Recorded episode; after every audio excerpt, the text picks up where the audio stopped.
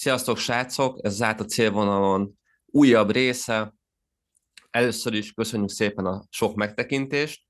Voltak nagyon jó hozzászólások az előző videókban, extra köszi. Hát légy iratkozzatok fel mindenképpen, ez a Nitrónak a különleges kívánsága, és a lájkot is nyomjátok meg, vagy dislike-ot, ezt rátok bízzuk. Nos, itt az újabb rész. Get your, yeah. Get your hands up, yeah. Floor,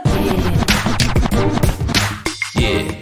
Erdély Danival ülünk éppen így hárman, a, szerintem egy nagyon-nagyon jó kis témában, de amit uh, tudhatunk Daniról, ugye 2009, 2019-ben ugye Konán részt vettél, ott volt egy 942, pont, pont, valamennyi, ezt így írtad le, hogy a másodpercet azt nem tudjuk. Aztán már néz... 42-re sem emlékszem egyébként, sziasztok! Gyönyörű, gyönyörű. Hello. Itt van Nitro is. A, a, mondhatjuk azt, hogy mi először 21-ben találkoztunk Foler, Foralbergi uh, olimpiai táv volt, olimpiai táv I, volt, még, még itt is versenyzett, igaz? Igen, ja, szerintem te lehet, hogy sprinten indultál, és mi olimpiai, nem is tudom, de igen, ott találkoztunk. Ott, igen, igen, igen. arra már én sem emlékszem, hogy indultunk. Két, két magyar autó leparkolt egymás mellé a parkolóhelyen, aztán ja, ja. frank lehet. Ja. Nem, nem is ismertek titeket, de komoly volt nagyon, mint egy szívroham. Aztán a, én utána néztem ennek az évnek szerintem ugye a jelentős versenyeidnek, hogy volt, a, volt Amerika, igaz? Így van, Ott lett egy második hely, abszolútban négy. Aztán ha, az volt amat, ha csak amatőrökben nézzük, akkor igen. Igen, igen. Uh, aztán voltál Hollandiába, ott is igen? egy jó kis eredmény lett. Uh, korcsoport egy, abszolútba kilencedik, Uh-huh. Ugye ez 70.3, és ugye most Nizzában, ahogy írtad is, hogy egy elég jó kis verseny sikerült. Neked ugye Igen, a, VB-n, ahol korcsoport 11, és top 100-ba lettél abszolútba, az 94 lettél abszolútba. Igen, ott a profikkal együtt már. Hát igen, ott azért gondolom más, más volt a téma. Igen. Aztán... Azt nem mondanám, hogy jól sikerült verseny volt, de az eredmény az jó, tehát arra nem lehet panasz, de hát az ember sose elégedett, legalábbis én nem. De igen, ja. egy jó verseny volt egyébként nagyon. Azt lehet tudni rólad, hogy az Endurance, jól mondtam a, a szponzorodat? A, hát szponzor, le, igen, Endurance. Igen, uh, igen. Jelenleg velük dolgozok frissítés tekintetében. Um, igen, én most jelenleg bennük hiszek a legjobban, bele tudunk térni akár ebbe a témába is, akár később, jövőre is, vagy következő alkalommal, ha nem lenne elég az idő.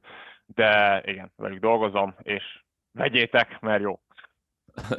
És akkor figyú, körülbelül ennyit lehet tudni róla. Hát figyelj, a többi dolgot, az igazság, hogy én elkezdem is sorolni, az, az egy adás lenne, is olyan, mint a Csertrixi, hogy, hogy az összes versenyen ott vagytok, és szinte lehetetlen követni azt a, az eredmény hullámot, amit titeket övez, de a legfőképp mi a szitu Svájcban? Hogy vagytok? Jó, köszönjük szépen. Lehet, hogy akkor egy nagyon rövid bemutatkozás, hogy ki vagyok, mit csináltam, hogyan kerültem ebbe a világba bele. Én egy szoftverfejlesztő mérnök vagyok hivatásszerűen, Otka. Magyarországon tanultam, budapesti vagyok, gyerekkoromat Dél-Afrikában töltöttem, de alapvetően budapesti vagyok és ott rákerültem egy projektre 2014-ben, amin két évet dolgoztam, és 16-ban megkaptam a lehetőséget, hogy a projekten keresztül kiköltözek Svájcba. Ez egy banki projekt volt,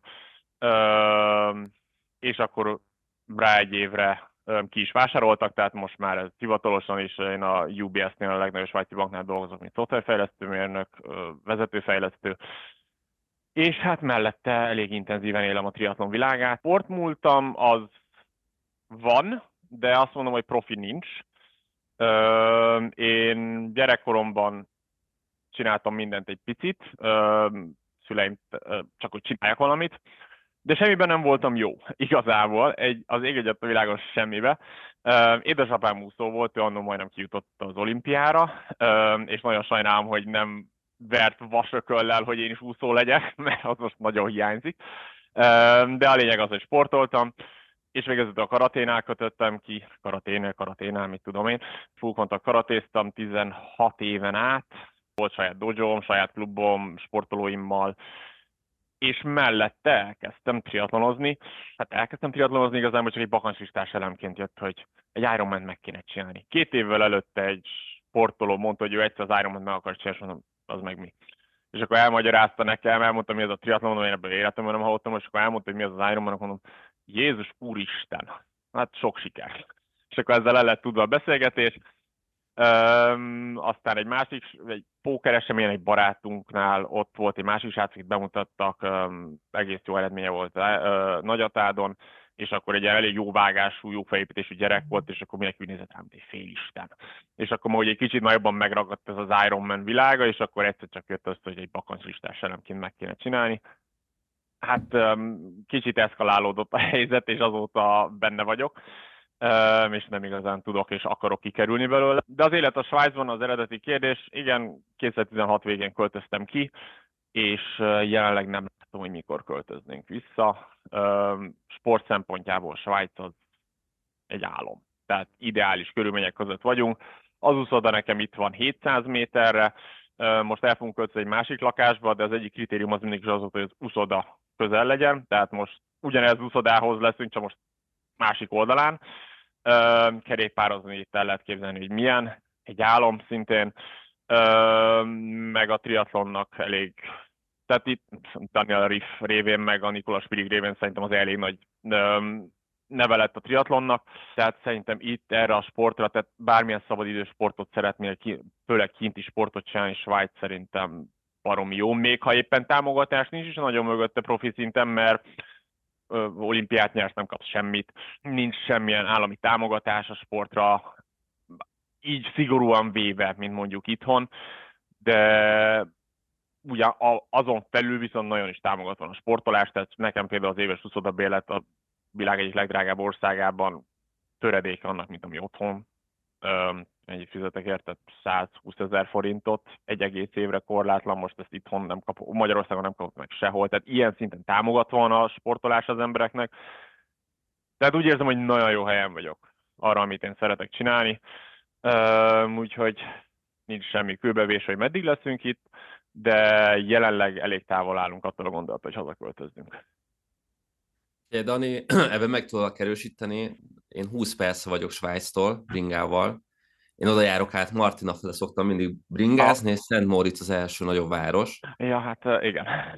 És uh, én azon, azokon az utakon szoktam edzeni, én, én imádom. Imádom. Nagyon hát Szent Moritzba szeretné, az az egy bakancslistás nem, hogy Szent Moritzba egyszer edzőtáborozni, egy magaslati edzőtábor. Hát az szerintem a világon, a, nagyon sok sportban, de a triatlonban pláne szerintem az edzőtáborok mekkája baromi drága is, de ugye magaslati, tehát 1600 méteren van Szent Moritz, és akkor ugye fel tudsz menni a különböző hágókra. Um, iszonyatosan komoly sportlétesítmények vannak, ott oda, tehát rengeteg profi jár oda. Um, tehát szerintem a magaslati edzőtáborozni akar az ember, szerintem valószínűleg mindenki, minden profinak ez az első gondolat, és mindenki a bolygó különböző területéről, aki megengedheti magának, hogy megvan a szponzorációja, az, az ide jön Szent Moritzba, és szeretnék egyszer én is, én csak egyszer-kétszer voltam átutazóban ott, de úgy effektív edzeni még soha. Mint ahogy láthatjátok a háttérképeinket Krisztiánnál is nálam is, ő, ugye ilyen kajás, táplálkozásos dolog miatt kerestük meg Danit. Miatt rátérnénk konkrétan a kérdéseinkre, meséld el nekünk, Léci, hogy hogy néz ki egy napot, hogyan tudod összehozni a családot, a munkát és az edzést, hogy hiszen te nem profi sportoló vagy, tehát neked dolgoznod kell nem ez a munkát, hogy, hogy elmész és edzegetsz idézőjelesen, hanem van komoly munkád. Mesélj nekünk erről kérlek. Igen, ez uh, szerintem ez a kérdés, ami a legtöbb embert érdekli mostában, főleg, hogy a gyerek, egy kis gyerek édesapja lettem most már uh, 15 hónapos. Uh, nem lett könnyebb a szituáció, de alapvetően uh, nagyon, azt mondanám, hogy szerencsés is vagyok. Tehát uh, azt mondhatom, hogy a mindennapjaim elég feszítettek, és megvannak elég teres, tehát úgy, úgy nyélen megyek gyakorlatilag. Kihasználod a 24 órát, nem? Az, az biztos. Tehát, hogy a mindennapjaim, tehát itt Svájcban tipikusan 40 kötőjel 45 óra per hét a hivatalos munkaidő, ez attól függ, hogy milyen iparban dolgozol, nálam 42 óra. Tehát egy többet dolgozok, mint Magyarországon dolgoznék normálisan. És mellette ugye, mint a háttérkép is mutatja, van egy mellékes állásom is, a sporttáplálkozás, ami nyilván nem főállás, meg ez, ez hobbi munka, ami aztán, hogy meddig fogja kinőni magát, az egy más kérdés, de ez is plusz elvisz időt. De azért azt úgy elmondhatom, hogy egy ilyen 50 órát azért minimum dolgozok heti szinten, tehát mondjuk hétköznap megy a, fő, a, főállású munkám. Otthonról dolgozol, akkor... vagy, vagy be kell járnod? Jelenleg tehát nekem a Covid igazából nagyon sokat segített. Rossz ezt így kimondani, de amikor Covid volt, akkor nálunk a bankban két évig full home office volt, és ezt nem vezették vissza teljes. Nekem ez hatalmas segítség volt, pláne úgy, hogy akkor megszületett a kisgyerek, és azt tudtam, hogy ha megszületik a kis, a kislányunk, és nem lesz, tehát hogyha a sport meg a munka minden időt elvesz attól, hogy én lássam felnőni a gyereket, akkor valamit engedni kell. Tehát az, az az, az, tehát három fő dolog van, a sport, a munka és a, a kislányom, az egyik, az, a kislányom az, az fix, tehát az, az, az nincs appelláta. Vagy a munkát alakítom úgy, hogy összeférjen az edzéssel, vagy az edzés kell visszavenni. Szerencsére az edzést meg tudtuk oldani. Tehát a Covid-dal most jelenleg nálunk az a szabály, hogy heti háromszor kell bent lenni az irodában, és ott is csak azt nézik, hogy mikor mész be az irodában, mikor nem mész ki. Tehát akár azt is megtehetném, hogy egy futóedzés alatt beszaladok a WC-re, elintézem a dolgom, hazafutok, azt ezzel volt a napi munkaidőm. De nagyon sokszor úgy zajlik, speciál, hogy reggel bemegyek, mondjuk egy úszóedzés után, és akkor mondjuk ebédre már hazajövök, mert itthon a, e, én vagyok a kajafelelős is, ugye szakmába fakadóan. Te gyártod a kaját otthon én, én főzök, reggelizek, az esküvőn is az volt az egyik a fogadalomban, a, nem is, a, egyik, egyikünk fogadalmában, hogy a reggeli, tehát hogy a felesége mikor kell föl, mi a válasz erre? Amikor kész a reggeli. és ez egyébként ez igaz is. Tehát tényleg én főzök folyamatosan, de azért mert szeretem. Így is, indul, így is részben így indult ez az egész sporttáplálkozás de visszatérve, hogy milyen egy átlagnap, hogyan, old, hogyan oldjuk meg, hát az, az is kell, hogy egy olyan feleségem van, aki baromi támogató, és illetve benne is van a sportban intenzíven, ugye sokan ismeritek, a Szádvári, Erdélyi Szádvári Judit, két éve házasok vagyunk, és épp a kislányunkra vigyázva, most éppen nagyon apás időszakban van, és dolgozni se hagy általában. A lányok már csak ilyenek. Ezt, ezt használt Igen. tapasztalat, nekem is lányom van. Addig jó, amíg apás, aztán jön az időszak, amikor már csak eltol, hogy hagyjál már békén. Igen, igen, igen, igen, igen, igen. Ő is ugye sportol, ugye tria, ő is velem együtt voltunk a világbajnokságon 2019-ben triatlon edző, futó és triatlon edző.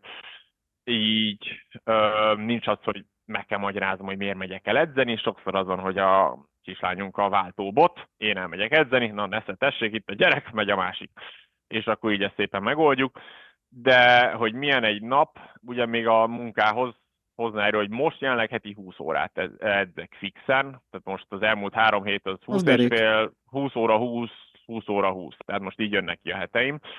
Ez régen nem volt így, tehát így inkább csak az erősebb hetek voltak, de elkezdtem egy új edzővel dolgozni, és ugye teljesen más a struktúra, és most egy sokkal konzisztensebb edzés alakult ki, és így hétről hétre gyakorlatilag. Nekem is is most pihenőhetem, sőt pihenő napom sincs, tehát október 1 óta minden nap edzek. Ma speciál volt három edzésem, és a mai napom úgy nézett ki, mondjuk nem indult jól, mert a gyerek nagyon nehezen akart lefeküdni kivételesen, másfél óráig tartott a fektetés, nem jó kedben zajlott, van ilyen persze, aztán én voltam az éjszakai felelős, tehát úgy oldjuk meg, hogy fel legyen, hogy egyik éjszaka az enyém, másik éjszaka az övé, a feleségem. És hogyha valami probléma van, tehát hogy éppen olyan éjszakában, hogy nem alszik, azért alapvetően szerencsénk van vele éjszakákban, de nyilván vannak olyan éjszakák, amikor ez nem működik, és most speciál az volt, hogy összesen 6 óra jutott az alvásra, amit nagyon ritkán szoktam csak megengedni magam, hogy ilyen kevés legyen, mert különben az ennyi edzésnek semmi értelme nincsen, hanem tudsz aludni eleget, mert akkor az adaptáció az,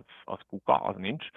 De most 6 óra volt, és minden két órában bejelzett a gyerek, és én voltam a felelős, úgyhogy 5 és fél óra alvással reggel 6-kor elmentem úszni, akkor is úgy az üvölt a gyereket odaadtam a, feleségemnek, hogy most tiéd, tehát most kivesen rossz éjszakánk volt, és akkor egy 5,2 kilométeres úszással indítottam, aztán ebédkor elment, ebédszünetben elmentem, ma épp home office volt, tehát úszásból vissza, reggeli készítés, aztán ebédkor el futni egy, egy órás észtávon volt, semmi horror, és akkor most még pont 10 perccel a adásunk előtt még akkor egy 75 perces lazatekerésem volt. Tehát speciál én egy napom, a kett szerda az intenzívebb, vagy hogy akkor tényleg három edzésem van, és soha nem kombitál mindig három különböző, és akkor ezt meg tudom úgy oldani, hogy reggel megyek mindig úszni, ez teljesen rutin, tehát én utálok mondjuk később elmenni úszni. Itt, itt mondjuk pláne, mert nagyon kevés sáv van, és délután ilyen megjel minden pancsoló ember, és van kettő sáv, amivel tudsz úszni, és akkor borzasztó lesz. Tehát inkább reggel megyek, amikor a többi ténylegesen sportolni vágyó ember van csak ott aztán ebédkor sokszor tudok menni edzeni, illetve a munkám nagyon rugalmas, tehát oké, okay, 42 órát dolgozom, de a meetingeken kívül is, amikor a munkámat elvégzem, kvázi el tudok menni, azt mondom, hogy jó, most délután háromkor elmentem bringázni három órát, és majd este nyolckor folytatom a meló. Ebbe a szempontból szerencsém van, sokat dolgozok, de nagyon rugalmasan meg tudom oldani, illetve tudok külföldről is dolgozni, tehát többi, utóbbi pár évben Lanzarote voltam három hetes edzőtáborban, és akkor onnan dolgoztam pluszba, amikor éppen belefér. Tehát akkor mondjuk nem hoztam a 42 órát, hanem csak 35-öt, mert mellette meg 30 órát edzettem, tehát ott is nyélen pörgött minden, de próbáljuk úgy alakítani az életet, hogy összeférjen, de azt mondhatom, hogy lehet, hogy már lassan két oldalról égettem a gyertyát, de jelenleg még menedzselhető szerencsére, és ez az kell, hogy támogató közösségben vagyok, azért alapvetően a lányunkkal nincs nagy probléma, tehát alszik éjszakánként, most ez pont egy rossz példa volt, mert tényleg az, hogyha oké, okay, beleteszek ennyi munkát az edzésbe, de hogyha tényleg nem alszol, ezt mindenki tudja, hallja, van, aki eliszi, van, aki nem beszélek komolyan, de tényleg, ha nem tudsz eleget aludni, csetheted, bocsánat, az egy, egyszer nem tudsz adattálódni, tehát ott lesz az, hogy amikor épülne a szervezeted az ingerekből, éppen nem adod meg azt a lehetőséget neki, hogy építkezzen. Tehát az edzés alatt nem fejlődt majd az étkezéssel és az alvással fogsz pihen, ö, épülni. És ugye, hogyha az alvást nem adod meg, akkor... És ugye a nagy norvégok is, a Blumenfelték is, rengeteg azt mondják, hogy nekik a legnagyobb alvás. Alvás, evés. Ennyi. És ez a két dolog kell, meg nyilván az edzés inger, hogy jól fejlődjünk. Ha 6 órát tudok csak aludni fixen, akkor nem edzek ennyit, mert semmi értelme de szerencsére a 8 órát azt mindig próbálom hozni. Most egy-egy mhm. kirívó alkalom, most az nyilván nem azon fog borulni az egész, mindenkinek tudom mondani, hogy muszáj, tehát rendkívül fontos. Ez inkább edzél kevesebbet, az edző is azt mondja, hogy ha nem tudom hozni az alvást rendesen, inkább vegyek vissza az edzésekben, mert nehogy az alvás rovására menjem, akkor semmit nem ér az egész. Hát közdani, ezt vártam is tőled, hogy ezt rendesen kivesézed, ahogy kell. Na, szóval Krisztán készül, hogyha lesz gyereked, akkor tudod, hogy mit kell csinálni. Ja, ja. Tomi, hát olyan, olyan, tanulom én is. Azért egyébként nagyon sok hibát elkövettem. Ebben az évben egyébként mondtad is, hogy rengeteg, uh, Krisz, hogy rengeteg versenyen voltam. Most az az egy tanulság, hogy az overkill volt. Tehát annyira sok volt az edzés, hogy uh, több olyan egyszer nem tudtam fejlődni, és nem, rengeteg versenyen nem tudtam odállni fitten, mert egyszerűen orbaszájba utaztunk, egy évesre volt a gyerek, de már 12 országban járt, nem átutazóban. Ez így menedzselhetetlen, tehát a jövő év, majd ha arra kitérünk, akkor az, az tehát teljesen más stratégiába fog menni. Tehát ennyit versenyezni, amit én most csináltam, ezt nem lehet. Nem egyszerű. Örökké tanulunk. Oda is írtak és... különben, Dani, azt néztem, hogy uh, neked jó, mert a, a te oldalon én követlek, szerintem amit ismerjük egymást, és te is úgy álltad be a triatlont, az nem csak fekete meg fehér. Szóval hát te azért, te azért odaírod, hogy mit, ugye Tatán, ott, ott rottyom voltál, mint egy összegyűlt nájlonzacskó, mondjuk így, akkor Hollandiában volt egy nagyon nagy hőség, ami azért odarakott a futásnál, és akkor te oda is írod, hogy hát akkor visszaveszek a tempóból, mert ez nem lesz jó a végéig. És ugye Hollandiában valamennyire kapcs- vagy kapcsoltál, hogy, hogy ez, ez, ez a tempóval nem lesz jó, visszavette a tempóból, időzőjelben ugye elkezd okosan futni, és ugye ott, ott elég sok embert megelőzte, és úgy, is, úgy, úgy ért el jó helyezést. Az ki is fizetődött. Hát igen, az érdekes volt, mert speciál nem volt atommeleg, tehát 29 fok volt, csak éppen ilyenkor van az, amikor az ember nincs aklimatizálódva, mert nem volt jó időjárás öm, körülötte, mert Atádon mindig, har- életem első Ironman 2015 Atágyán 37 Celsius fok volt, és a rádióban az ömlött, hogy ne menjél ki 10 percnél többet semmilyen fizikai aktivitást csinálni a szabad ég alatt. Hát mondom, király életem el, Iron mennyit csinálom, ez jó lesz. uh, úgy, úgy, emlékszem, hogy úgy indult, hogy hétfőn 35 fok, 35 fok, 36, 36, 36, és szombatra lett 37 vagy valami.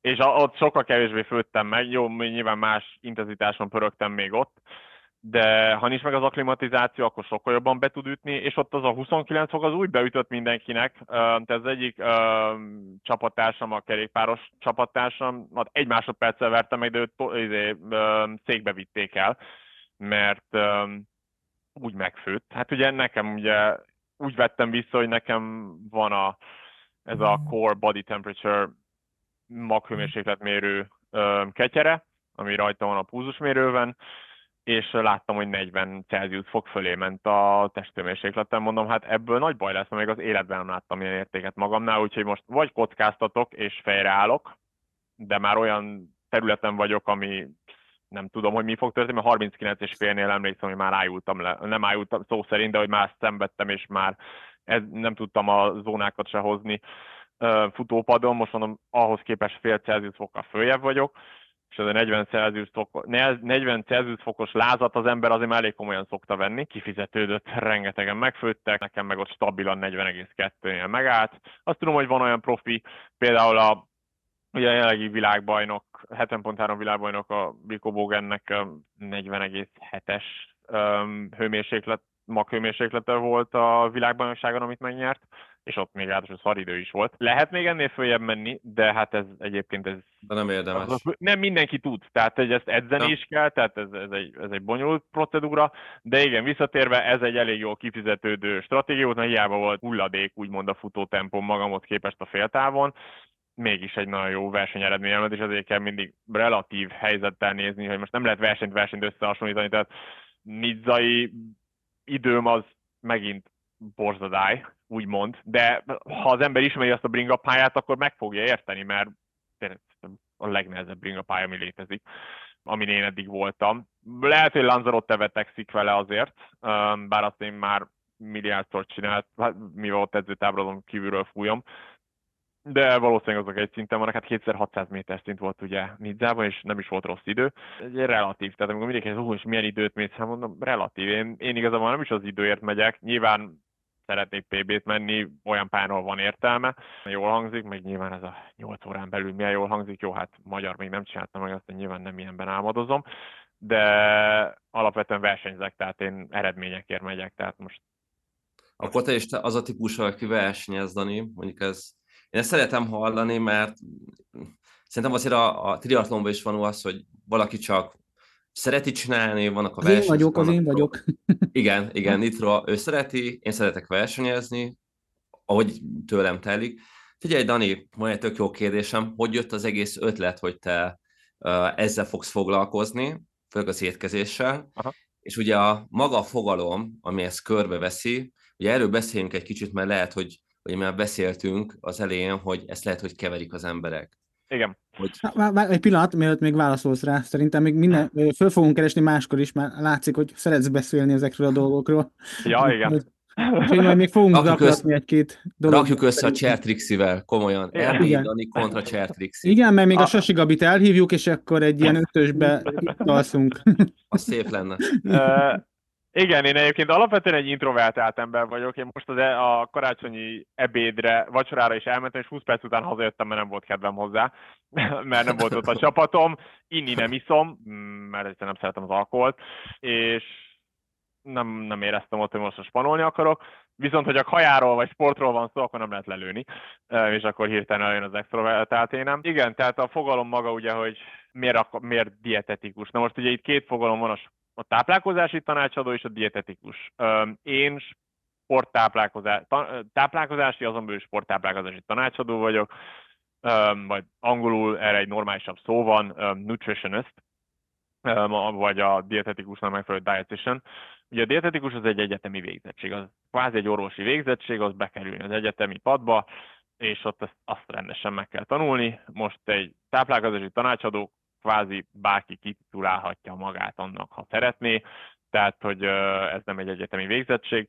Nekem ugye bőven volt, jutott elég az egyetemből a mérnök informatikai pálya miatt, ugye BSC meg MSC is. Lehet, hogy még egyszer azt mondom, hogy be fogok ülni a padba, és azt mondom, hogy dietetikusnak megtanulok. Igazániból amit adna pluszba, ugye azon kívül sokkal mélyebb tudás, de ugye olyan, tehát a fő különbség a dietetikus és a sporttáplák, vagy a táplálkozási tanácsadó között, hogy a dietetikus az orvosi beavatkozásból, egészségügyi vonzatból tud tanácsokat, meg egyéb beavatkozást csinálni. Én, mint táplálkozási tanácsadó nem adhatok ilyen tanácsokat, én legfeljebb javasolhatok valamit, és akkor azt mondom, hogy mennyire el egy gastroenterológushoz, vagy egy dietetikushoz, mert itt valami egészségügyi problémád van. De az, hogy valaki fogyni akar velem, vagy szeretné a versenyfrissítését helyre pofozni, szeretné csak, hogy az edzései hatékonyabbak legyenek, esetleg testösszetételt, testösszetételt szeretne változtatni, azt nyugodt szívvel tudom, és ezt csinálom. Amint orvosi, tehát valakinél valamilyen problémát vélünk fölfedezni, és többször van ilyen, hogy így látszik, hogy valami nincs rendben, akkor nem azt mondom, hogy én megfejtem, mert egy a tudásom sincs meg hozzá, és a képesítésem se. Tehát azt mondom, hogy el kell menni egy szakemberhez, akinek ez a területe, mert én ebben nem tudok beleszólni, és nem is akarok. Mert nyilván segíteni szeretnék, hogy jó irányba tereljünk, és akkor kihozzuk belőled azt, amit szeretnél, de itt van egy orvosi, egészségügyi probléma, amit meg kell fejteni, és ahhoz egy megfelelő szakember kell. És akkor ilyenkor van az, hogy akkor valaki máshoz még pluszba elmegy az adott És akkor ez hogy jött neked? allergia. Ezen gondolkodtam, mert már összefolyik egy kicsit, ez is egy hosszabb sztori lesz. Szerintem, amikor igazán belástam magamat, el igazából nekem a frissítéssel indult az egész. Én 18, sőt, igazániból az egész úgy indult, hogy 18-ban próbáltam én először kvalifikálni a világbajnokságra, és annak az évnek az elején elkezdtem dietetikusra dolgozni. Mégpedig azért, mert úgy gondoltam, hogy a test összetételem, az, tehát testsúlyom az nem volt megfelelő. Én 193,5 centi vagyok, tehát nem vagyok pici, ez, ez Nízában sem volt előnyöm. Ugyanolyan magas vagyok, mint a Frodo, Tudtam, hogy neki milyen súlya van, nyilván nem lehet így embert ember összehasonlítani, mert teljesen más gének vagyunk. Frodo az 77 kilón ketyeg egész jól.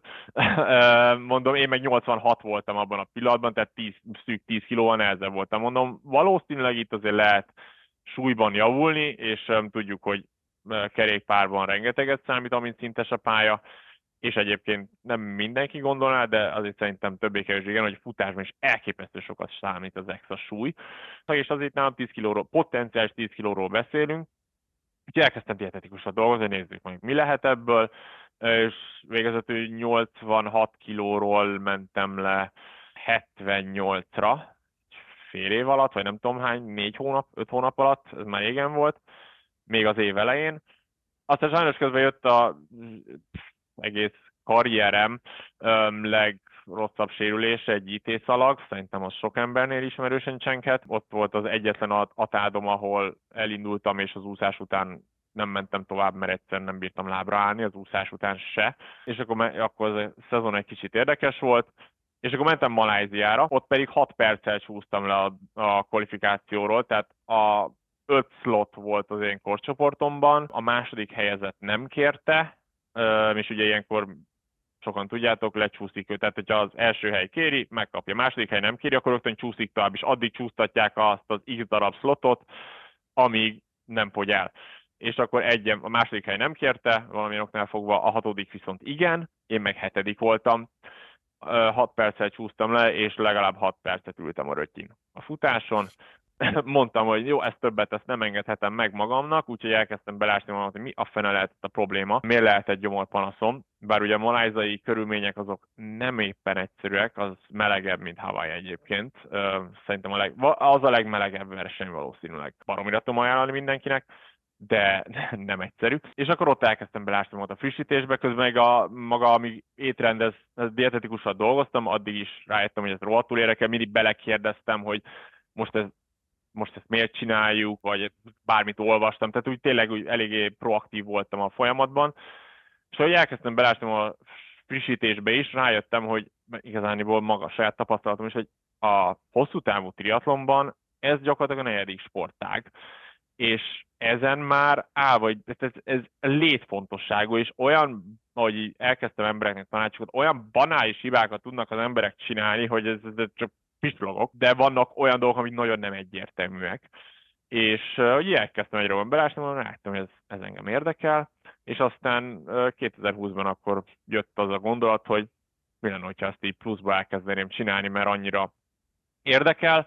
Uh, többször jöttek oda hozzám emberek, hogy csak tanácsot kérjenek, meg mit tudom, és mondom, mi lenne, hogyha ezt elvinnénk egy profi irányba, és akkor elvégeztem egy sporttáplálkozási képzés, ez egy, tehát egy, nem, nem ültem az egyetemi padba, de a szakma egyik legnagyobb, hanem a legnagyobb emberének az anyagából dolg, képzésén dolgoztam, tanultam, Asker Jükendrüppő a az olim, a holland olimpiai kerettagnak a fődietetikus, a Jumbo Visba a kerékpárcsapatnak dietetikusa, tehát lehet, hogy Walter Attila jól ismeri. Elég jó forrásból tudtam dolgozni, illetve pedig van jó dietetikus barátom is, aki a szemmelweisen sportág specifikus témában főoktató, és így igazából kitanultam a szakmát, az egyetem, kitanultam, ez így nagyon erős túlzás, mert majd belemegyünk, de rengeteg mindent nem tudunk, rengeteg minden változik évről évre, új dolgok jönnek, gyerekcipőbe jár az egész. Főleg a sporták specifikus táplálkozás, úgyhogy tanulom folyamatosan, és elkezdtek jönni az emberek, pedig még nem is marketingeltem, amíg igazából az egész úgy indult, hogy csak kiírtam egy posztba, hogy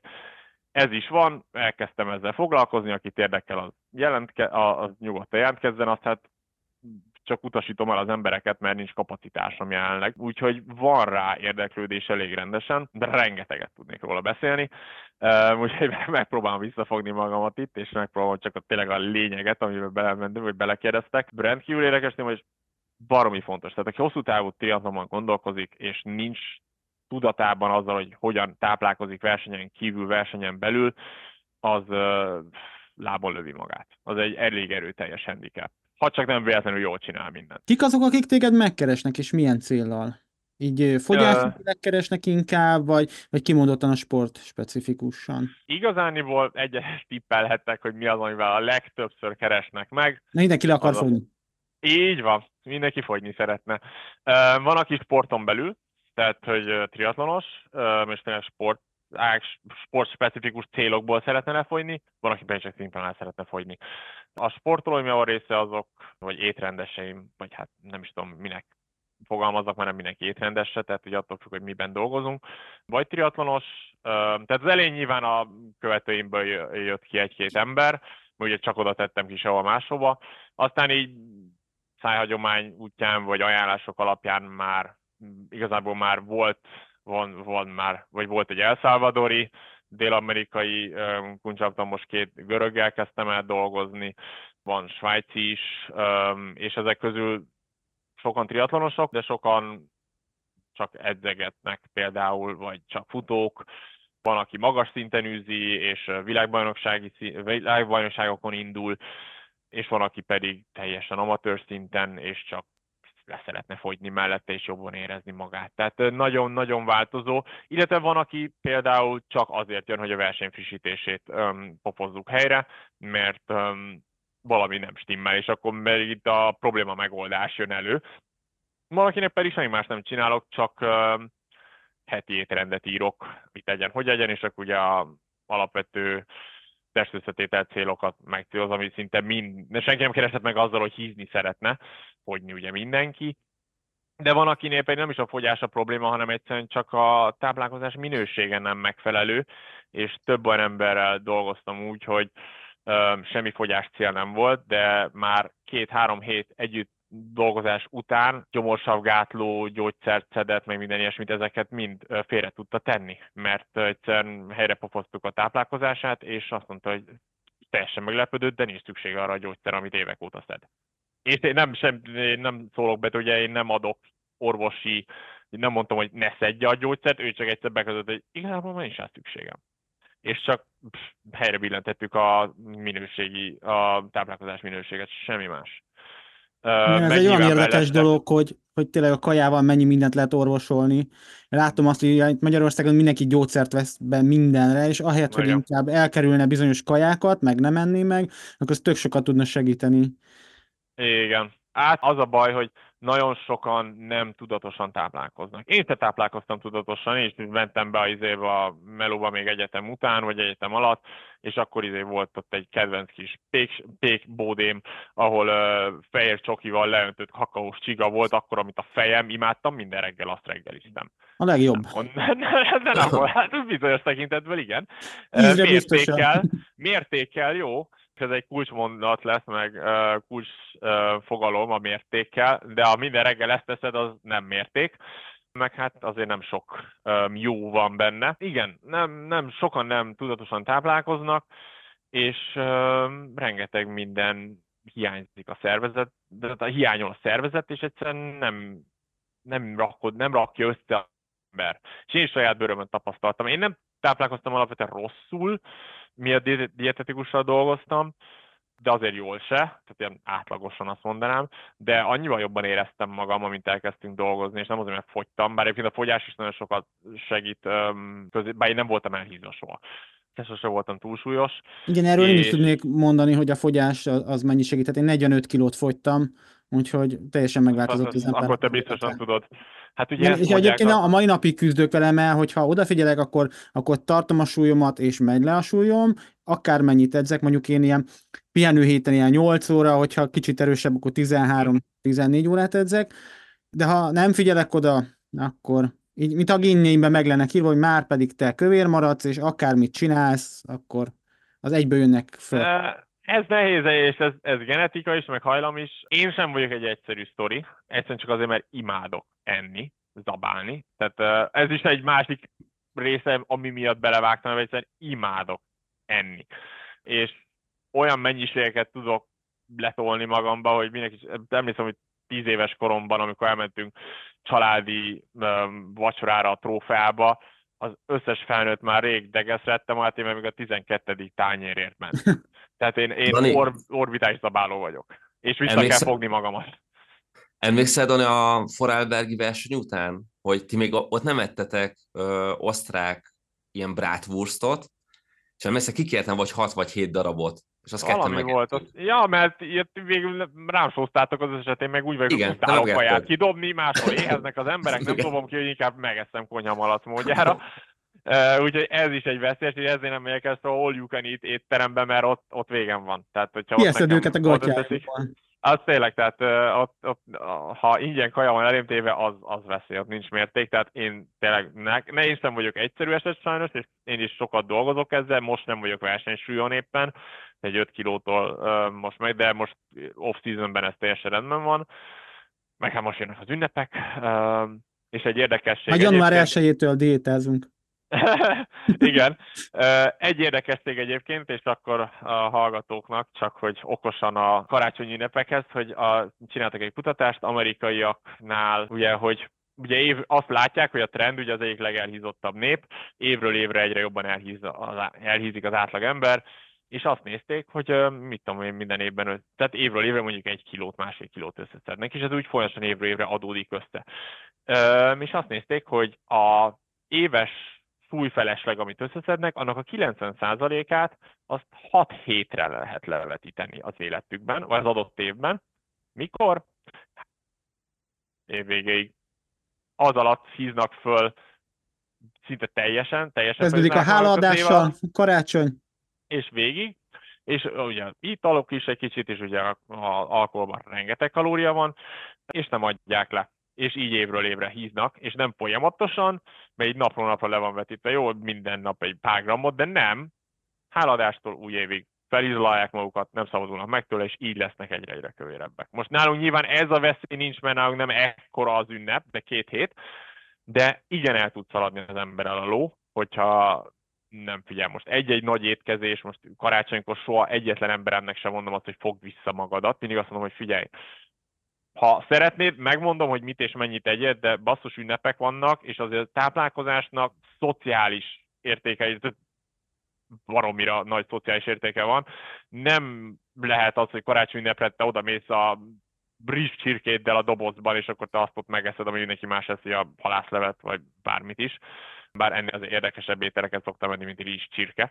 Egyszer-egyszer azért, tehát mértékkel minden működik, most egyszer-egyszer egy nagy kajálás persze belefér, meg ez lehet ilyen stratégiai hogy mondjuk, ha reggel belefér, nem, mit tudom, görgözöl egy négy órát. Ha éppen szoktál ilyet amúgy is csinálni, akkor leégett, akkor nagyobb a büdzsét, hogy többet tudj lenni. És az most miért ne? miért ne? Milyen Igen. étkezéseket szoktál írni? Tehát ilyen vegán, vegetáriánus, vagy csak húsevő? Ez, ez... Ö, minden. Mi? Tehát Aha, ez alapvetően, ö, amivel megkeresnek. Tehát igazándiból nincs az, hogy mi a jó és mi a nem jó.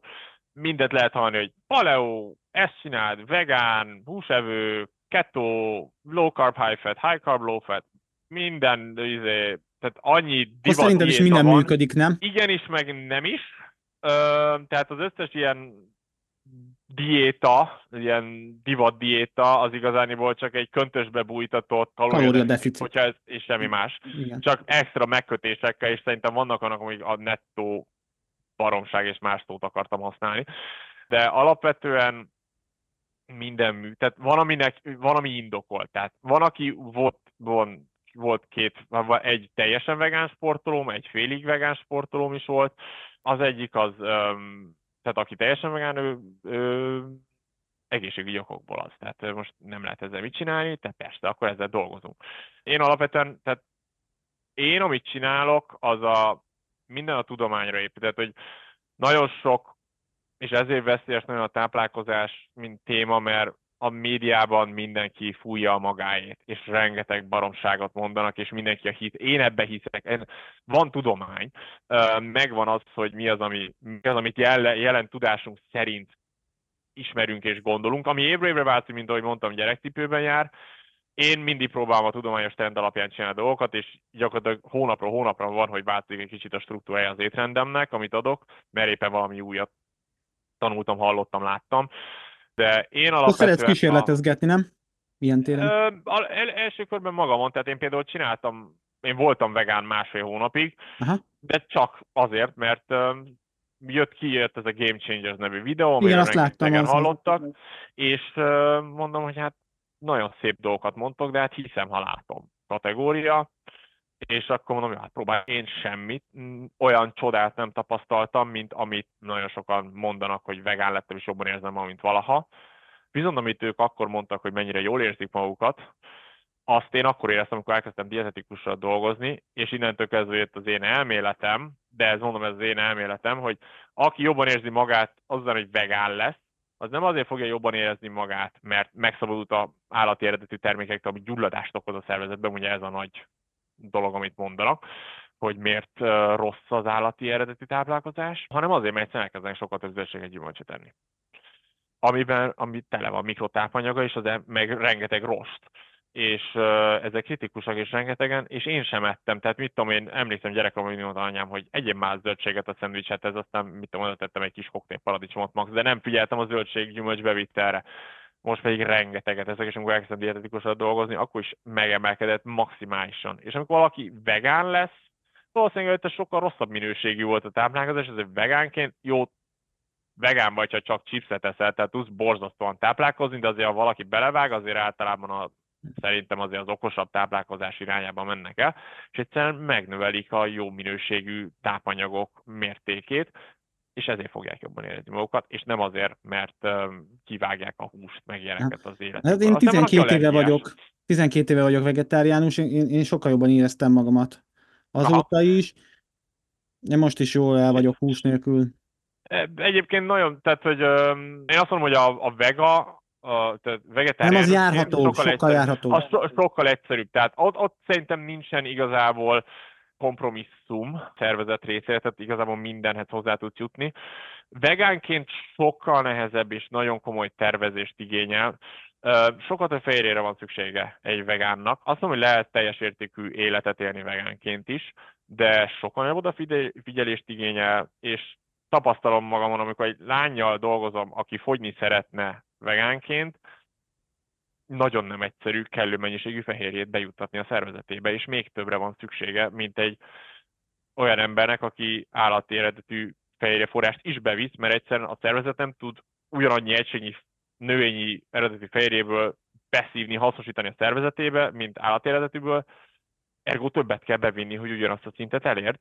És volt is egy kutatás, hogy az a ajánlott fehérje bevitel, ami ez a nit- nitrogén balansz, vagy nitrogén egyensúly, hogy ezzel tudják mérni, hogy mennyi fehérje hasznosul és mennyi ürül ki a szervezetedből. Most ami egyensúlyba hozza a szervezetet egy teljes értékű táplálkozás, vagy állati eredetű fehérjeforrást is tartalmazó egyénnél, az egy vegánnál, az negatív, negatív egyensúlyba kerül, és több fehérje leépítés, amit amennyi beépül.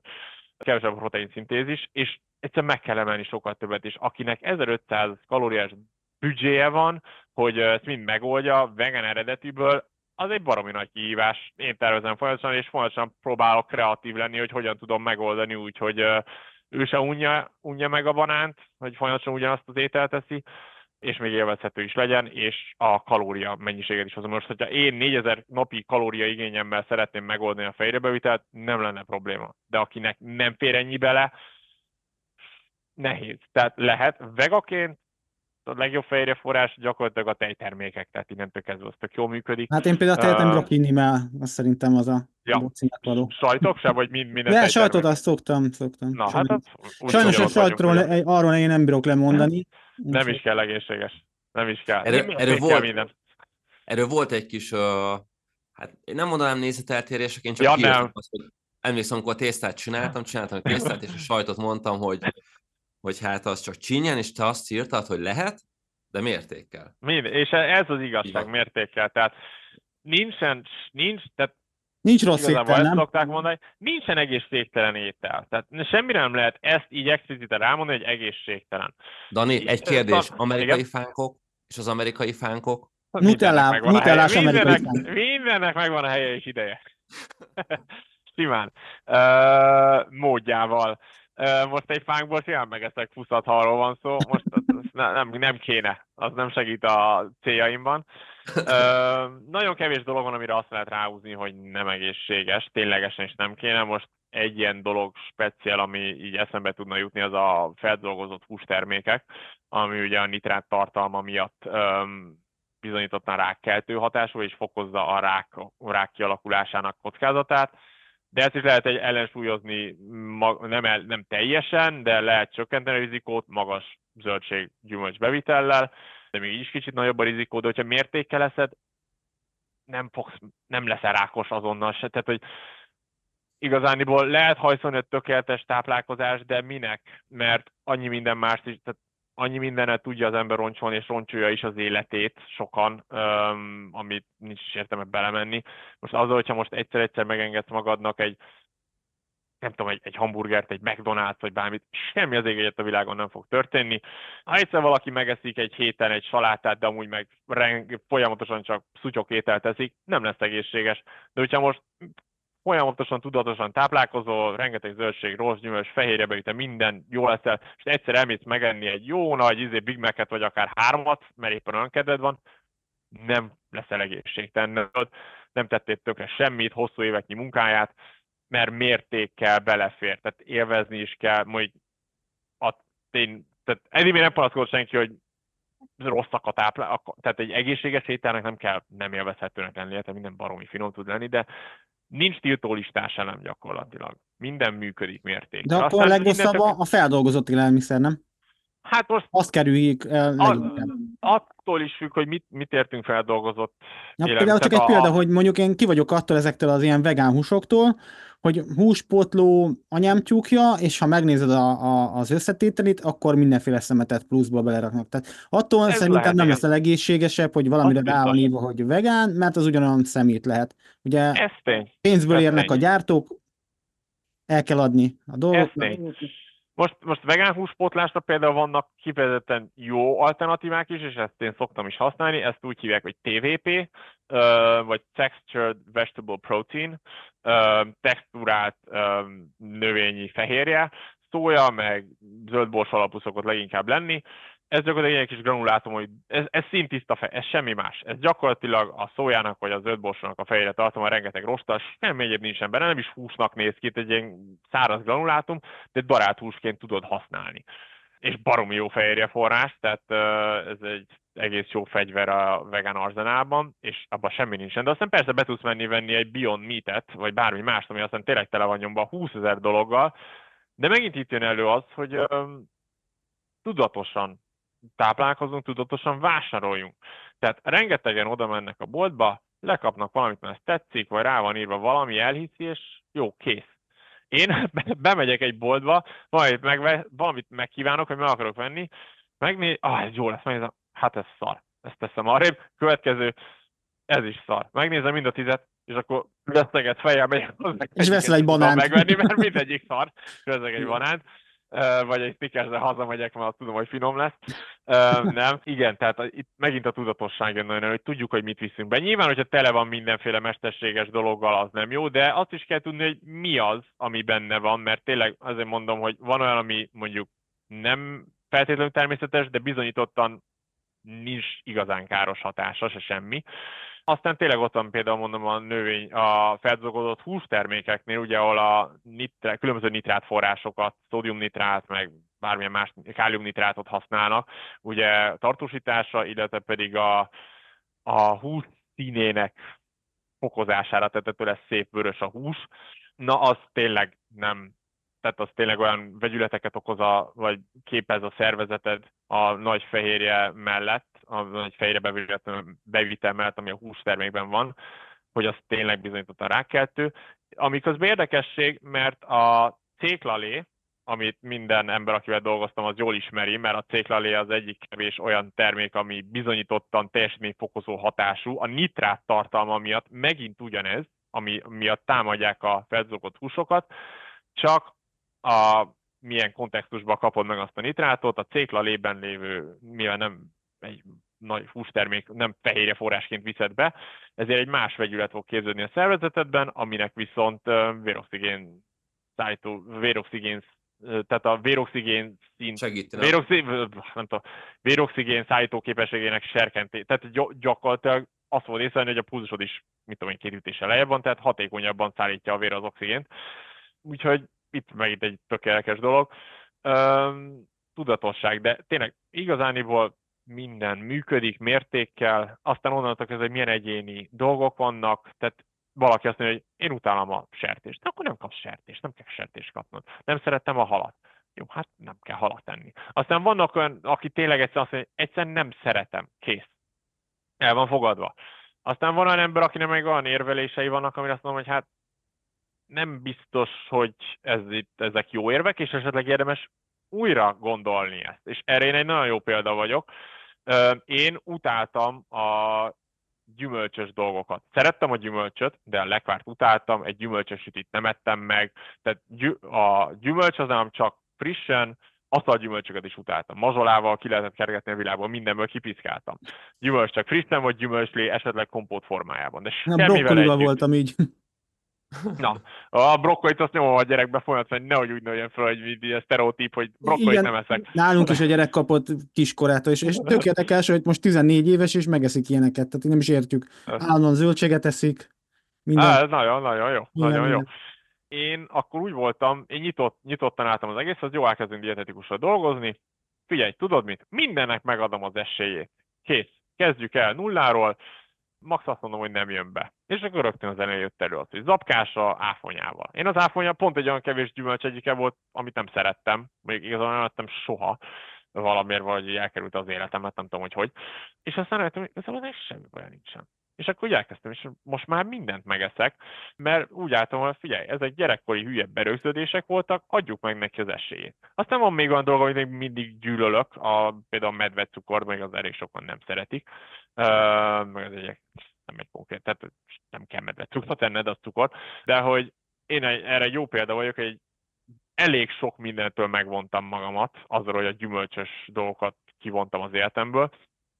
Most meg ez, ez bármit, bármikor, bármilyen Dani, formában. Figyelj, és a, azt uh, ugye amikor volt ez a kis uh, beszélgetés a Facebookon, hogy sajt így úgy amúgy, a, hogy tudod összerakni a sportolóiddal, vagy aki tanácsot kér tőled, az edzést és a, az étrendet. Mert csak azért mondom, én konyhán dolgozok, egy ilyen szakács vagyok, a, én próbálok nagyon odafigyelni, hogy mit teszek meg, meg hál' Istennek olyan környezetben vagyok, hogy én nagyon sok minden hozzájutok, és én, én is nagyon szeretek enni, de én mindig vigyázok azért, hogy miből mennyit, amit te is mondtál, hogy, miért, hogy mértékkel mindenből lehet enni. Viszont gondolom azért a sport, vagy a, a mondjuk így, hogy a kuncsaftjait között biztos, hogy van úgy, hogy uh, hát nehezebb. Ezt csak azért mondom, például, hogy mondtad azt, hogy, hogy sokan megkeresnek, hogy fogyni szeretnének, de hát mégis, amikor elmegy a boltba, ott van az a csoki, vagy bármi más, amitől, amitől el tud hízni, hogy ez, ez mennyire, mennyire nehéz, vagy mennyire könnyű ezt összeegyeztetni velük. Meg még azt szeretném kérdezni, várjál, mert ezt pont ez a témához van, hogy ilyenkor látod nekik a, az edzés tervüket is, hogy az adott héten mit fognak edzeni, és ehhez állítod be a kaját, vagy hogy történik ez? Kezdjük ezzel, akkor ez egy, ez egy gyorsabb válasz lesz. Reményeim szerint igen. Tehát már akinél olyan emberrel dolgozok, akinek van edzésterve, tehát nem mindenkinek van. Most akkor itt megint előjön az, hogy ugye az edzésterv az, az valakinek a szellemi terméke. Most én ahhoz hozzáférek-e vagy nem, ez az edző jóváhagyása kell. Van olyan sportolóm, aki, aki ez nem probléma, van, aki akár a feleségem sportolója, ott megint nem probléma, de van olyan, akinek többen nem, aki azt mondta, hogy megkérdeztük, és mondja, hogy haragudj, én nem járulok ehhez hozzá teljesen rendben van, mondom, saját szerintem nem akarja, hogy lássa valami olyan ember, úgyhogy tudja, hogy esetleg a feleségem tiatlon edző, most nyilván nem fogjuk plagizálni, de érthető okoknál ő ezt nem szeretném mással megosztani. És akkor ilyenkor csak az van, hogy egy, akkor ami, ami belefér, és akkor eddig mindig az volt, hogy küldenek egy screenshotot Training Peaks-ükről. Mondjuk, hogy ez lesz a heti terv. Nem látom, hogy mi van az edzésekben, de legalább látom már, hogy mondjuk kedden 5 órát edz, szerdán nem ed, itt egy tesztet fog, FTP tesztet fog csinálni, és uh, igazániból én szerintem ezzel nyújtok többet, mint a legtöbb dietetikus vagy sporttáplálkozás is, hogy én nagyon-nagyon szigorúan és részletesen nézem az emberek edzéstervét, és nagyon ahhoz mérten tervezek. Tehát ezt már csak a saját tapasztalatom is tudom, hogy ugye sportdietetikusan dolgoztam, nem nézte ilyen szinten, illetve pedig én tapasztalati szinten, mivel én benne vagyok a sportban nagyon intenzíven, ezért saját bőrömön is tudom, hogy mi az, ami működik, mi az, ami nem működhet. Itt, tehát mi a helyzet egy ilyen héten, egy ilyen edzésnél, és ezért is van az, hogy én a hiába van nekem csak egy ilyen kis sporttáplálkozási képzésem, rendszeresen hívnak a Szemelvesz Egyetemre vendégelőadásra sporták, sportspecifikus dietetikus tanhallgatóknak, és már hétszer voltam előadást tehát és ez egy rendszeres év, minden évben visszatérő téma, mert tudok újat nekik nyújtani, mert csak azért, mert a saját tapasztalati szintemen, mint sportoló, illetve meg bizonyos új dolgok, azok hozzám jutnak el előbb, mint hozzájuk, és még tudok is új tudomány alapú öm, dolgokat bevinni, tehát kifejezetten érdekes szokott lenni.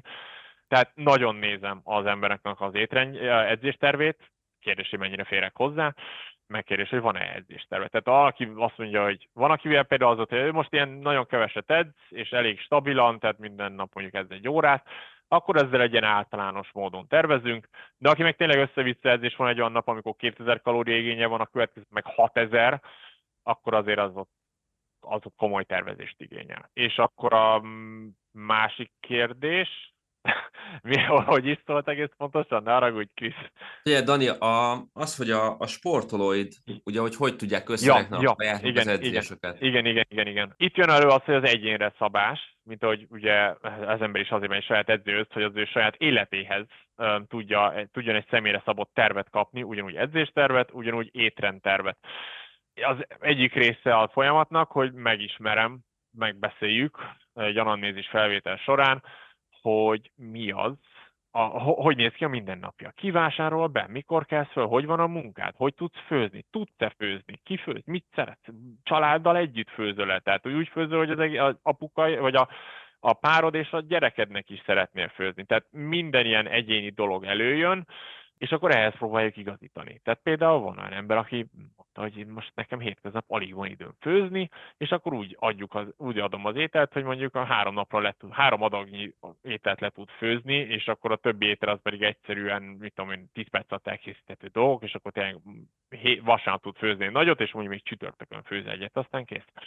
Van, aki pedig semmi problémája nincsen ezzel, tehát itt megint a full egyénre szabás jön, illetve meg, ha most valaki azt mondja nekem, ne hogy Dani, én imádom a csokit, és nekem minden nap kell lennem egy nyomva csokit, és én a kőköl marad, ez már pedig így lesz. Legyen. Mértékkel legyen. Tehát, hogy most egy, egy jó minőségű étcsokoládé baromi egészséges, miért ne egyet? Mértékkel. Na most, hogyha megesz egy tábla csokit, hát az nem sokat segít. Most csak, hogy érezze az ember, a, tehát aki nem nézi ezeket, most egy, egy tábla csokit én úgy eszek meg, hogy észre se veszem. Ilyenkor az advent, az advent az most jött elő, kaptam. Mutasd még egyszer, Krisztián.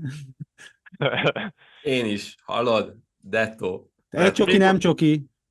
Mikulásra kaptam egy izét, egy csomag emendemzett a feleségemtől, 10 perc alatt megettem, 900 kalóriás isúgy. Igen, és azért mennyit kell edzeni, hogy az le- lemenjen. Király. Igen. De most ott van egy lány, aki 1500 kalória, jó, még egy lány nem feltétlenül fog meg egy egész tábla csak de hát igazából bárki képes, 100 gramról beszélünk. az De azért, Dani, uh, ugye, egy napi bevitelnek egy most- harmada. Bocsánat, igen. Azért, egy, hogyha jó minőségi csokit eszel, mondjuk egy uh, a, egy csokoládét, azt hiszem, mint hogyha annak más lenne a kalóriatartalma. Nem, az is Hát, rohadt zsíros. Magasabb lesz, mert több a zsírtartalma. Egy tejcsokinál kevesebb lesz, mert az, az, abban cukor van, és ugye Nem kakaóvaj? ki? Hát van, csak kevesebb. Ugye több cukor van benne. Kevesebb a kakaó tartalma. Aha, oké. Ö, Okay. tehát, és egy étcsoki az meg minél több kakaó lesz benne, és ugye a szintiszta kakaó az nem tudom, az majdnem 50%-ban, vagy 40 valány százalékban zsír. Tehát, és ugye a szénhidrát és a fehérje az 4 kalória per gram, az alkohol az 7, tehát ezért mondom, hogy az alkohol is nagyon is tud hízlalni, azért mert majdnem kétszer annyi energia van benne, mint a szénhidrátban, meg a ö, fehérjében, és még szénhidrát is lesz benne, ugye? És akkor ott van a zsír, ami meg 9 gram, tehát több, mint a duplája. Tehát, de azért, tehát itt két dolog van. Van az, hogy tehát sokan ezt keverik szerintem, hogy ha egészségesen táplálkozok, nem fogok elhízni. Meg, De, simán. tehát két, két tök külön dolog. Egyik az, hogy sokat eszel, vagy keveset eszel. Lehet baromi egészségesen csak salátát, de el tudsz vele hízni, hogyha annyit fogsz enni, hogy egyszerűen több a napi beviteled, mint a kiadásod. Illetve fogyhatsz úgy, hogy csak chipset eszel. Hát baromi egészségtelen leszel, mert semmi jóhoz nem jut hozzá a szervezetet, de fogyni fogsz, mert, mert mit tudom én, számod a kalóriákat, és a kalória, egy kalória deficitem vagy. Hát volt több ilyen ember, aki azt csinálta, bebizonyította, hogy le tudok fogyni csak McDonald'son. És semmi más nem csinált, csak izé, meg is burgereket evett, és lefogyott 50 kilót. Az egy más dolog, hogy igen, nyilván nem az optimális megoldás, meg ezek ugye hiper, magyarul nem is tudom, nagyon hülyen hangzik, hyper palatable food, tehát ez a biztos van rá erre magyar kifejezés, a lényeg az, hogy ugye ezeket az ételeket úgy csinálják, hogy ténylegesen nagyon-nagyon ízletes legyen, és tényleg nagyon-nagyon kívánjad. És benne az nagyon kalóri- miatt. és nagyon, nagyon kalóriadús, tele van zsírral, kívántatja magát, és nagyon könnyen nagyon sokat meg tudsz belőle lenni. Tehát most, ha eh, 2000 kalóriát kell megenned egy magas tápértékű menüből versus mekiből, éhes leszel egész nap a mekin, garantálom neked. Noha ugyanannyi tápanyaghoz jutott, hát energiához jutott a szervezeted, egészségesen kell táplálkozni, és mellette meg arra kell figyelni, hogy mennyit eszel. Tehát az étcsoki baromi jó, de hogyha sokat eszel belőle, hízni fogsz. A tejcsoki már egy kicsit kevésbé, de most a cukrot is rengetegen támadják, végezetül csak üres, üres kalória. Most, hogyha 1500 kalóriás limiten van valaki, és megeszik sok ilyet, alapvetően nem sok, az a baj, hogy nagyon kevés olyan kalóriád marad, amit magas tápértékű ételekre tudsz. Tehát, mit tudom én, úgy kell számolnod, hogy van 1500 forintod.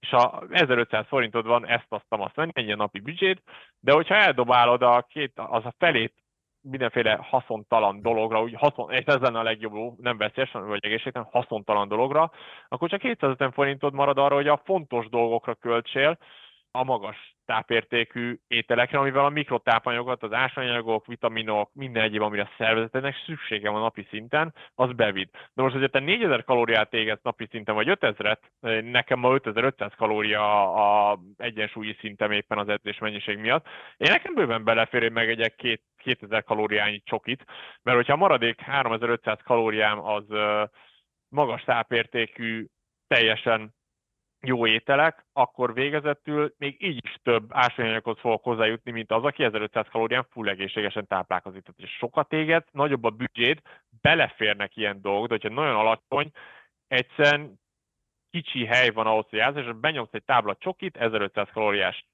limiten, akkor eldobtad a harmadát az egész napi limitednek. És akkor már csak, tehát egy tábla csokival hova jut? Sehova.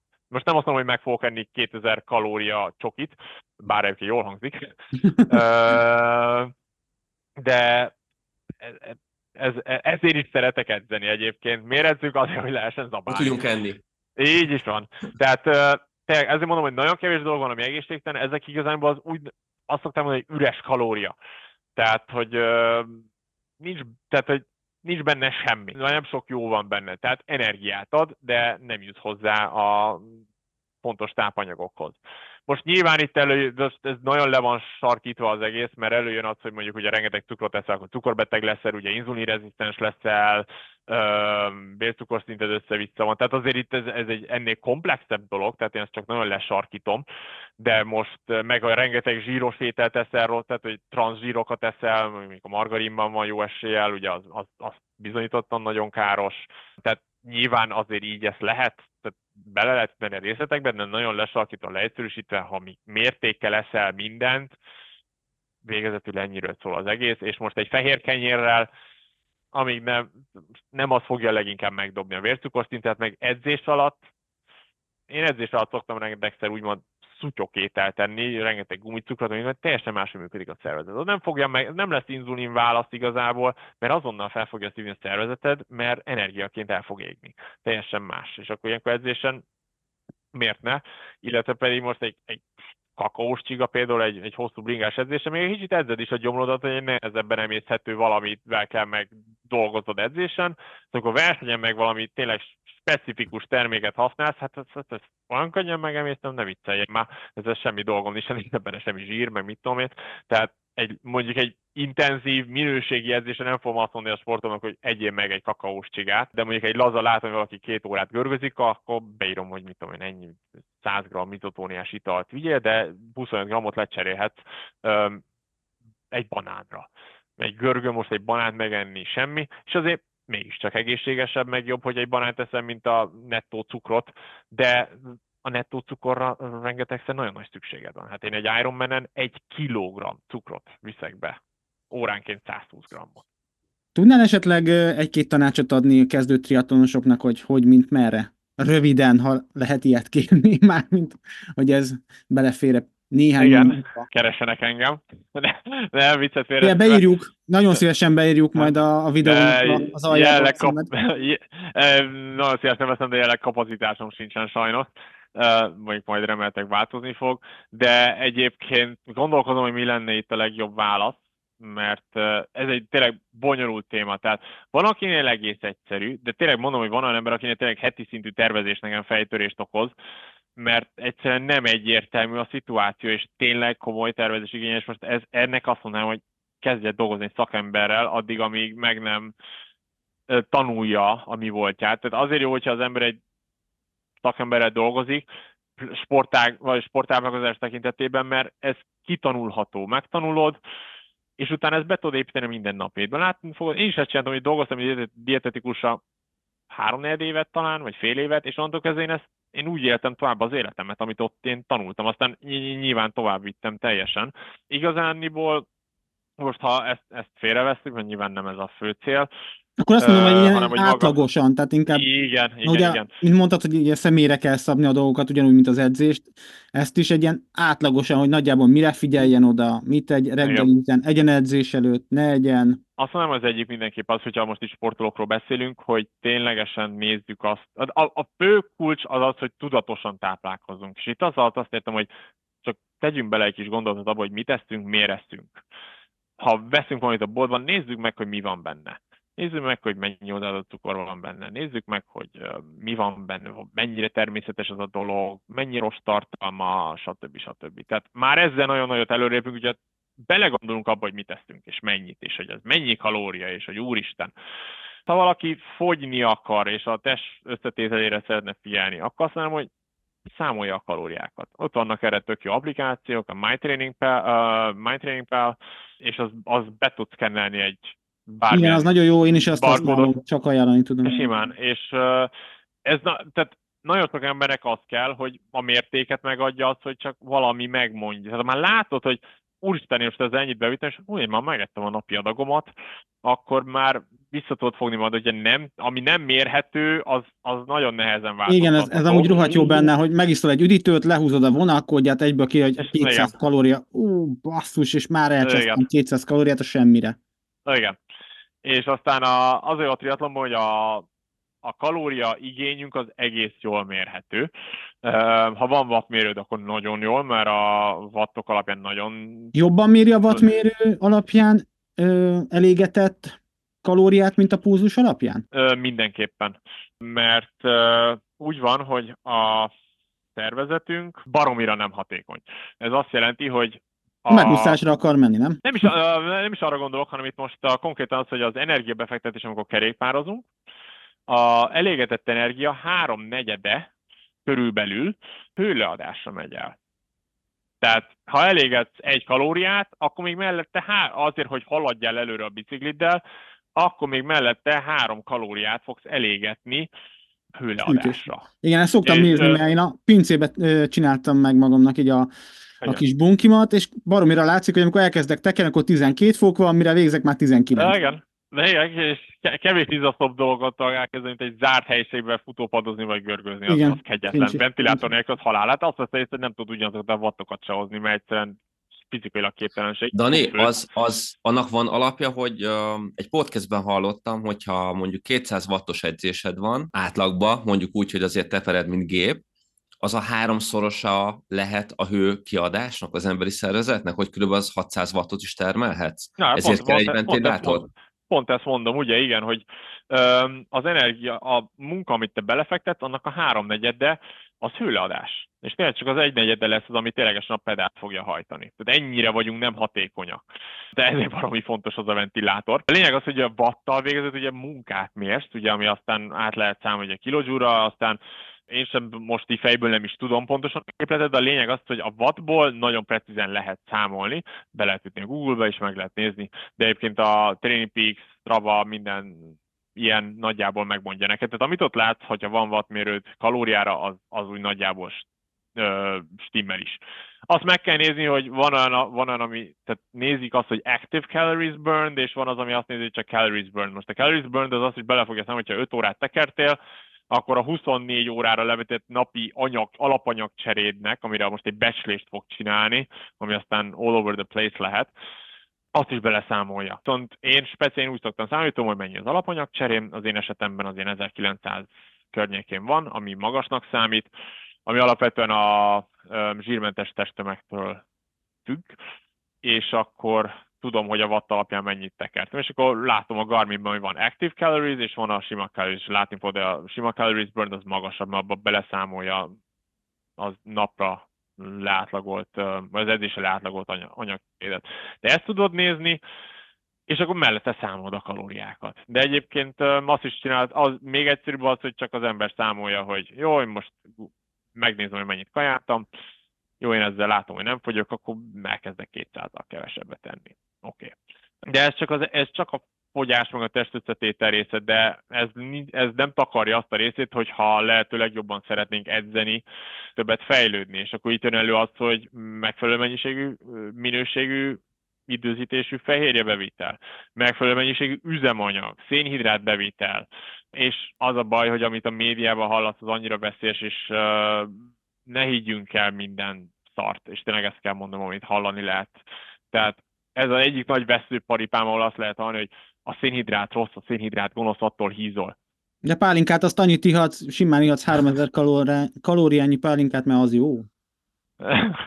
az jó. ne, tehát, hogy tehát, tehát volt olyan ember is, akivel hogy dolgoztam, és hogy nem akar ő szénhidrátot, mert hogy az rossz este. Mondom, ilyen nincsen. És az a baj, hogy ez ömlik a médiából, hogy a szénhidrát gonosz. Nagyjából hány gram szénhidrátot eszel egy nap? Egy erős napon. Azért egy 700 gram leszalad, nem? Simán. Hát nekem egy verseny előtt egy szénhidrát feltöltés az a majdnem egy kilogramm. Igen, és igazániból ez is egy érdekes szék, hogy ugye a kalóriákkal játszunk, tehát van egy 6000-es napod, és van egy pihenő napod, amikor alig égetsz valamit. Na most ilyenkor mivel játszol? A fejrebeviteled nem igazán fog változni, mert az, az testtömeg függvényében van, és megvan az, hogy mennyit tud hasznosítani a szervezeted, és akkor nyilván az időzítés. Most van ez a ajánlás, hogy 0,8 kötőjel 1,2 g per testsúly kilogramm. Na most, most jelenleg úgy tűnik, hogy ez nagyon az alsó limit inkább, ebbe most nem menjünk bele. A lényeg az, hogy nyugodtan lehetne többet is de ez nem fog változni az edzés mennyiségeddel. A lényeg az, hogy adaptációt akarsz. Ha nincs meg elő fehérje beviteled, nem figyelsz erre, és vegánként ez nagyon könnyen előfordulhat, akkor, akkor nem lesz. De, tehát azt szoktam mondani, hogy úgy kell elképzelni, hogy van Lego, legózunk, ott van a Lego füzeted, az a inger, amit az edzéset ad, ami megmondja a szervezetnek, hogy figyelj, ezt kéne építeni. Legyen az a mitokondriák, izomtömeg, zsíranyagcsere, bármi. Ez mind adaptációt igényel, és adaptációt fehérjére van szükséged.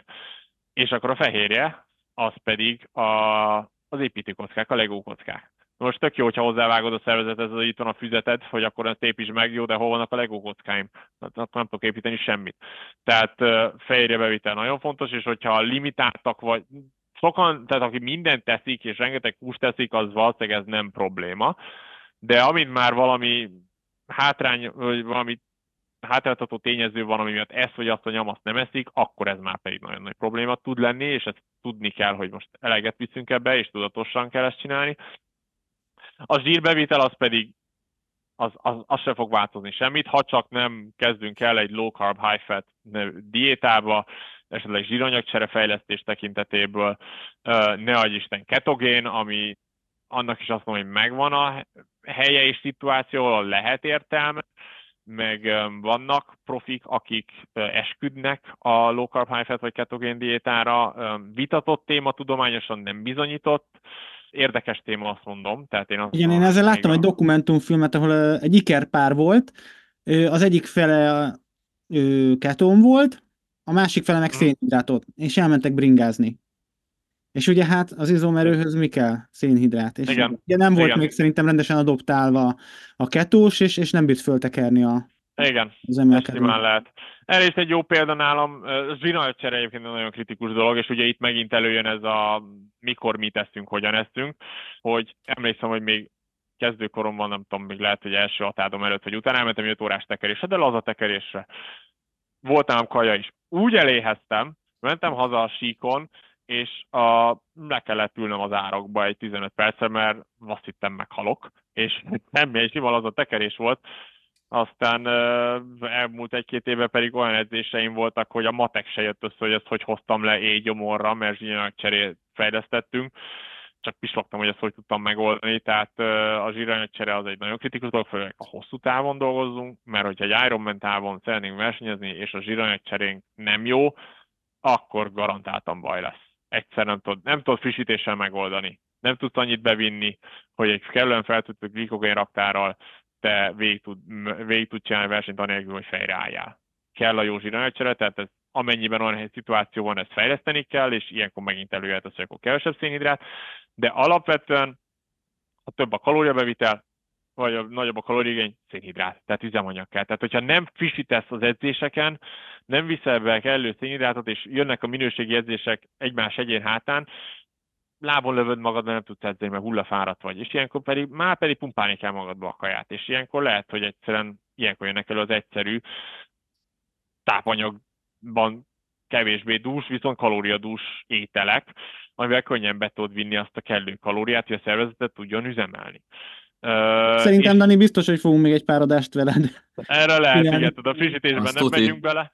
De igen. igen egy frissítéses biztosan azt, arra azért szerintem van értelme, de igen, még azt mondanám a tudatos táplálkozás mellett, hogy gondoljunk bele, hogy milyen edzéseink vannak, és akkor a regeneráció tekintetéből, illetve pedig az, hogy a, tehát, hogy a adaptáció és regeneráció tekintetében gondoljuk át, hogy hogyan táplálkozunk előtte, közben, utána, mert um, ha nem táplálkozunk jól, akkor kb. ugyanott vagy, mint hogyha nem aludnánk. Nem, nem, nem Dani, tud adaptálódni a szervezet.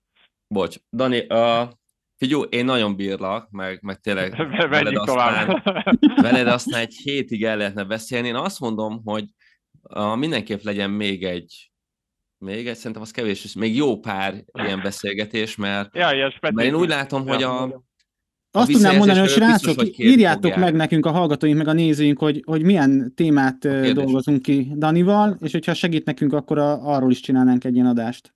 Hogyha van valami ötletetek, akkor a, a kommentmezőbe írjátok le, hogy mit kérdezünk meg Danitól, és akkor kidolgozunk egy újabb adásnyi dumálgatást, mert soha nem lenne vége.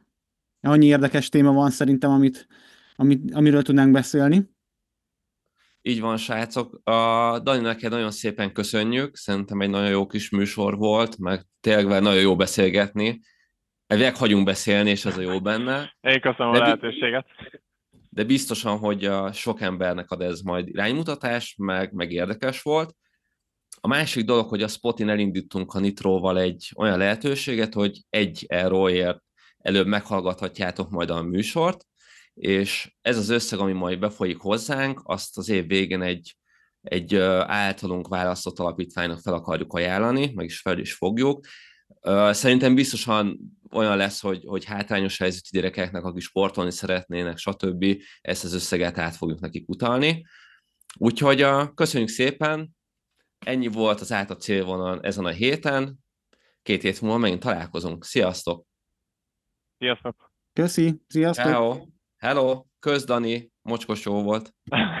Ezt így elmondom, én ebben veszélyes vagyok, tehát Igen, nem, azt ha ilyen téma van, nem lehet lelőni, és ez az a baj, ez tényleg egy elképesztően Annyira sokrétű, hogy... Nagyon, hát nem véletlenül, nem véletlenül ez egy külön szakma, ugye.